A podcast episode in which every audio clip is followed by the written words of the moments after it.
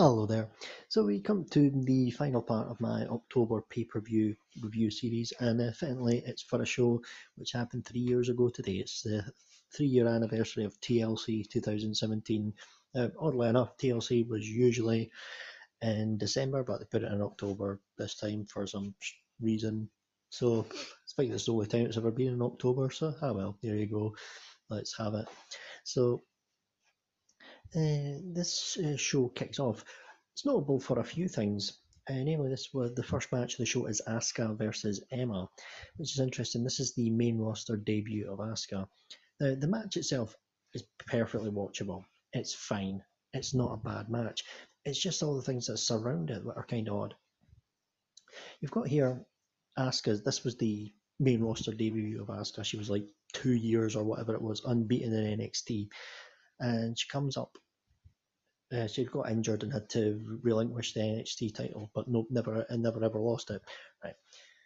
Here's the thing here. She comes up with this avalanche of hype. All you hear from the nerds online was, oh, Asuka this and Asuka that and Asuka's amazing. Just wait till you see her. And then you're like, it's okay. You're like, okay. So for somebody who doesn't watch NXT, you're sort of waiting to be blown away. Uh, and I'm not being funny, but three years later, I'm still waiting to see what all the hype is about. And it's not really Asuka's fault. I just think she was overhyped. And um, honestly, in many ways, the whole two year winning streak did her no favours. It made every single match she was in for the first six months of her main roster career so predictable. It was. I mean, you made you were trying to make her this female Goldberg when you just didn't have the depth of in the squad to, in the roster to do it.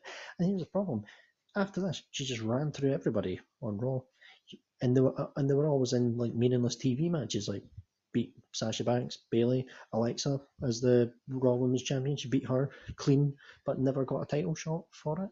So what was the point in giving that a match away on like the New Year's Day 2018 Raw? They just like you job your champion out, tap tap them out clean, but there's no real payoff to this. It was just a waste of time.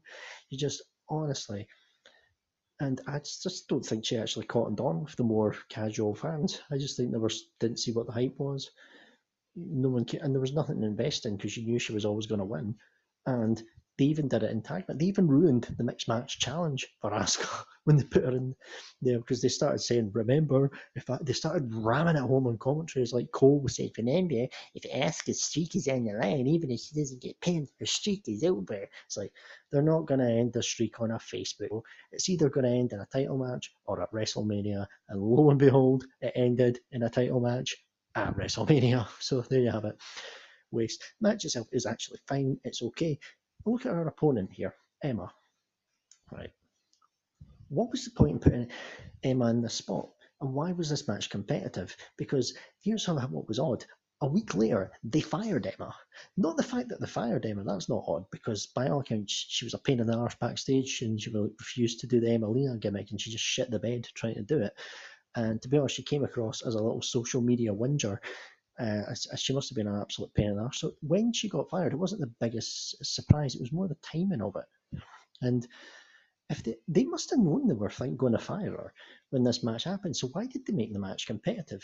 And Emma was basically a jobber anyway at this point. She was always losing and getting squashed by Nia and things. Why didn't they just have Asuka squash her here, just as a showcase?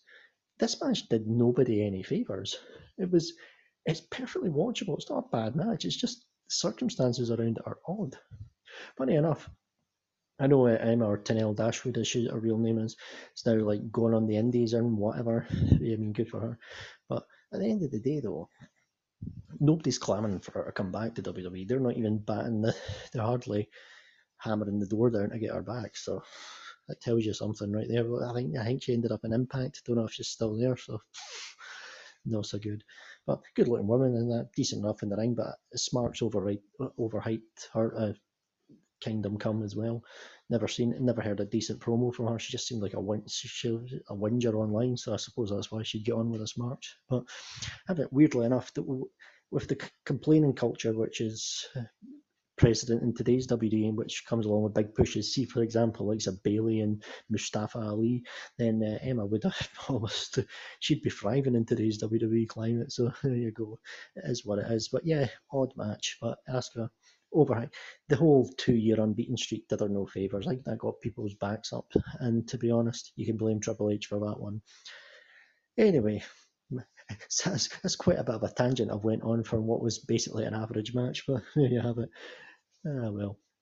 Uh, anyway, speaking of average, up next there was the uh, a tag team match involving cruiserweights. It was uh, Rich Swann and Cedric Alexander versus the Brian Kendrick and Jack Gallagher.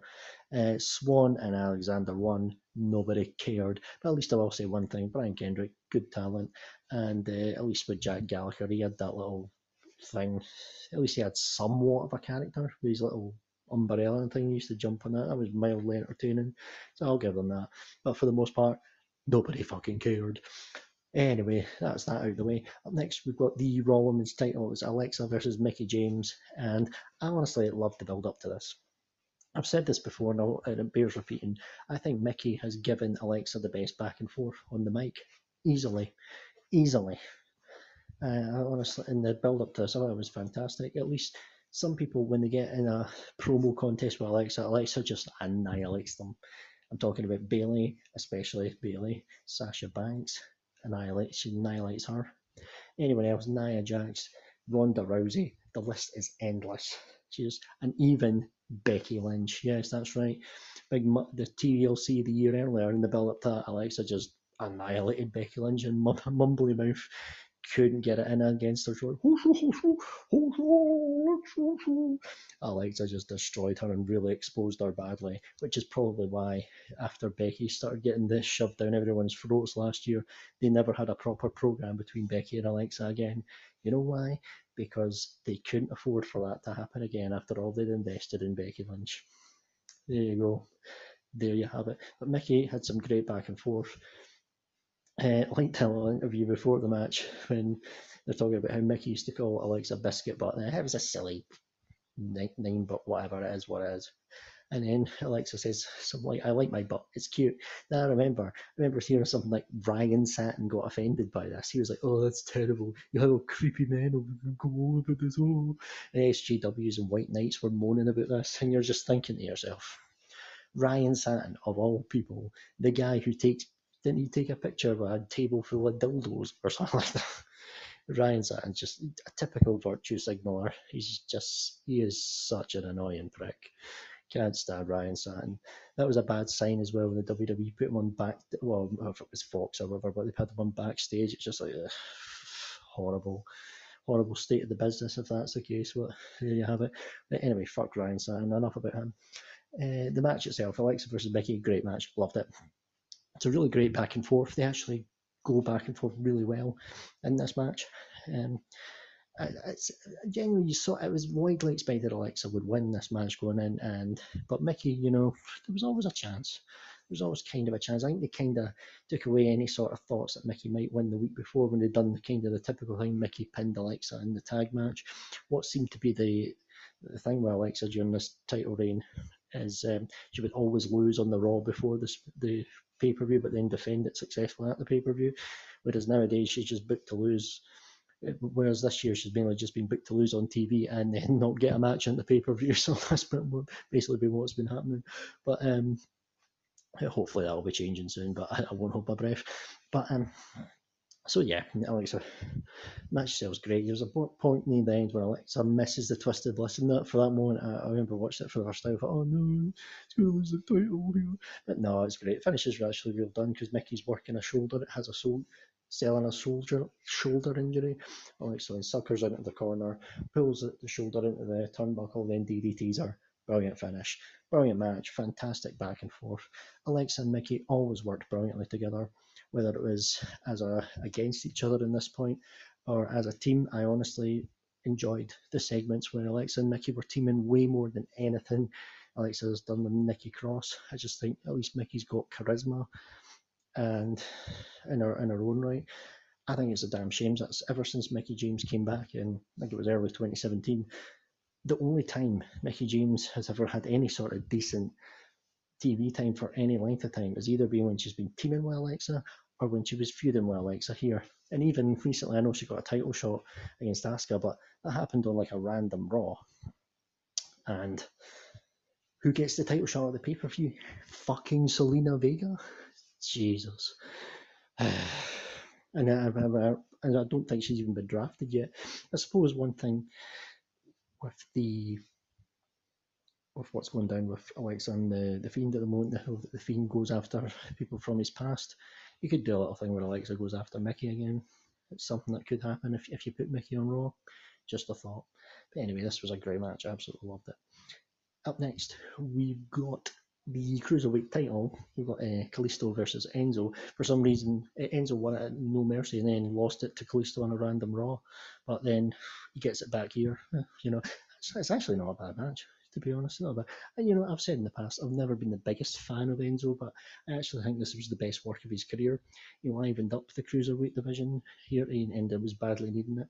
Always remember that promo when he's in the ring, surrounded by the cruiserweights, and he just absolutely rinses all of them. But apart from Akira Tozawa, I think it was, he was up to him and says, "Hey, you said something nice about me on Twitter, so I like you. How you doing?" Whatever it is. So you know what. This match was actually fine for what it was, not bad. And uh, you know, I don't care about the cruiserweights, but there you have it. Uh, Kalisto, I don't know what's happening with Kalisto to be honest. Uh, is he part of that Lucha House house party? I actually don't know. That's that's how little I care. But there, there you have it. Up next, uh, Finn Balor versus AJ Styles. Now, this was originally meant to be Sister Abigail. Yes.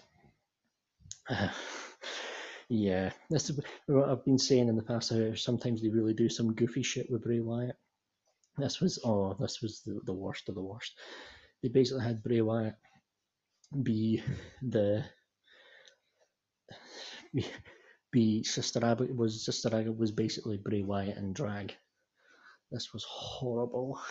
And uh, but what happened is there was some sort of outbreak. I think it was mumps. Uh, Bray Wyatt missed this pay per view because of this, and Roman Reigns also missed it. We'll speak about that later. But uh, it was originally meant to be Demon Finn Balor versus Bray Wyatt and Drag. God, but AJ Styles, who was on SmackDown at the time, came back. I think came back from overseas tour or something like that, and he filled in. They had the match. Match is fine. Match is actually quite decent. Here's the problem here: the smarky crowd. Smarky crowd starts chanting "This is awesome" when they're just gazing at each other at the start, and it's like, oh, they start doing their smarky chants. That brings it down a level. The match is a lot better if you're watching it on mute, to be fair. The match itself's fine. Styles is a great worker, as we all know that. Balor, I think, is massively overrated. I think the smarts, as I've said before, the smarts going about moveset. All this guy usually does is sling blade, punch, kick, stomp. It's just kick, kick, kick. The odd dive here and there. I don't know, whatever. Finn Balor wins here, which is fine. Whatever it is, what it is. But uh, funny enough, as well, the next night on Raw, I do remember Alexa was mocking the crowd when she was talking about the, how she was. They were chatting, "This is awesome," when well, the two of them were gazing at each other's eyes. Uh, not just the reason I love Alexa, mocking smarky crowds and awesome promos. But there you have it. Uh, match itself is actually it's not bad though. To be fair, it is what it is. Uh, and as well, another thing about Finn Balor with the demon, there's literally no difference. All he does is paint himself and his wrestling style is the exact same. He's not more aggressive. He's there's no character. It's basically he just basically looks like a reject from a Broadway show. Whatever. There you go. Anyway, he got demoted to NXT, so see you later. Bye. You're not missed. Sorry, mate. Seems a nice guy in real life, I will say that, but nothing personal. But he's boring as fuck as an entertainer. It is what it is. Uh, anyway, up next. Speaking of boring as fuck, uh, uh, Jason Jordan at this time was boring as fuck as a babyface, and you've got Jason Jordan against the polar opposite of this, Elias. Um, there's a couple of things like early, this is an unannounced match, but it gets added later on. You know, earlier in the show, a couple of times Elias tries to do a concert, and it gets interrupted by Jason Jordan like throwing produce at him. It's it's so fucking stupid and childish, just terrible. But they go on and have a match. Not a bad match. Uh, Jason Jordan wins. It's like, okay, whatever. At this point in time, they were doing Jason Jordan no favours. It was just after he was revealed as Kurt Angle's son. He was not working as a babyface, and it was it was forced. Now, after this, a couple of months later, it looked like he was about to turn and things like that. because he was starting to become like a cocky little deluded babyface. But and but he was showing heelish tendencies, and it was starting to work. Unfortunately, though, he got this terrible neck injury, and we haven't heard anything since from him. So hope he's all right though. I know as much as his character was boring though, you obviously don't want anyone to get hurt or anything. And yeah, well, wish him all the best. Hopefully, he can get back one day. And when he does get back, hopefully, he can pick up that character, the, the, the more cocky character, because he was actually doing it quite well. We'll see. Anyway, I wish him all the best, whatever the situation is. But match yourself's fine. Uh, rather Elias goes over, but yeah, whatever. Jason Jordan wins. Whatever it is, what it is. But the main event is a TLC match the only TLC match on this show. Sometimes in these shows they have like a tables match, a ladders match, a chairs match, and a TLC match. But no, all the bang for your buck. But no, you just get one stipulation match here. okay, fair enough. And it was a five on three match. It was originally meant to be the recently reunited Shield versus Strowman, Miz, The Bar, and Kane. But what happens here is, uh, again, as I mentioned, there was the mumps outbreak uh, this affected Roman Reigns, sadly. But this was the first match since the return, the first match in I think it was 11 years of Kurt Angle in the WWE. Yep, Kurt Angle had became Raw General Manager early, about six months earlier. This was his first match back. Uh, so it's one of those things you, you kind of wish his first match back would have proper build up, but they were in a bad spot, so they needed a big name to take Roman's place. So this was the next best thing you could do. I can understand why they would do that, and they were in a very difficult situation. You want it, you wish it could have got a proper build up and a proper storyline, but no, Kurt Angle was like announced on the Friday or the Saturday just before the show. But when it came out, it was cool though. He came out with a shield uh, and the shield entrance. This was a badass entrance. Match yourselves. The match itself's really enjoyable. It's like 35 minutes long, so it's a tad too long, but it is thoroughly entertaining. It is a really good main event. What they said, it is thoroughly entertaining. There's a lot of stupidity in it as well. There's a lot of fun. Uh, it's well done in one sense, is that you've got Kurt Angle gets put through a table about halfway through and he leaves the match. It's like taken to the back, but he's not done yet, obviously. And what's other stuff like they bring the garbage truck out, and then Strowman and Kane start fighting, and then Strowman and his teammates basically fall out, and they end up they end up shoving Strowman in the garbage can or whatever, in in the back of the the truck. It's like, uh, it's stupid, but. Uh, whatever. I mean, essentially, he should really have been crushed, but he was okay. He came back like a week later without a scratch on him. Oh well, there you have it. But anyway, uh, Kurt Angle gets to come back later on in the night. In fact, if I remember correct, he actually plays music and he comes running back down. So that's cool. At least he gets his music played in the, when he comes back. Because he came out with the Shield entrance at that time. Uh, and at the end, you've got The Miz is left stranded with the three baby faces. They do the triple bomb, and Angle gets the pin, and the the uh, Shield for the night at least. The Shield win this match, so a thoroughly entertaining match. It is enjoyable. It's great to see Kurt Angle in this. He did a good job considering everything as well. He had very little time to prepare for this. So yeah, I must admit, very enjoyable, very enjoyable main event.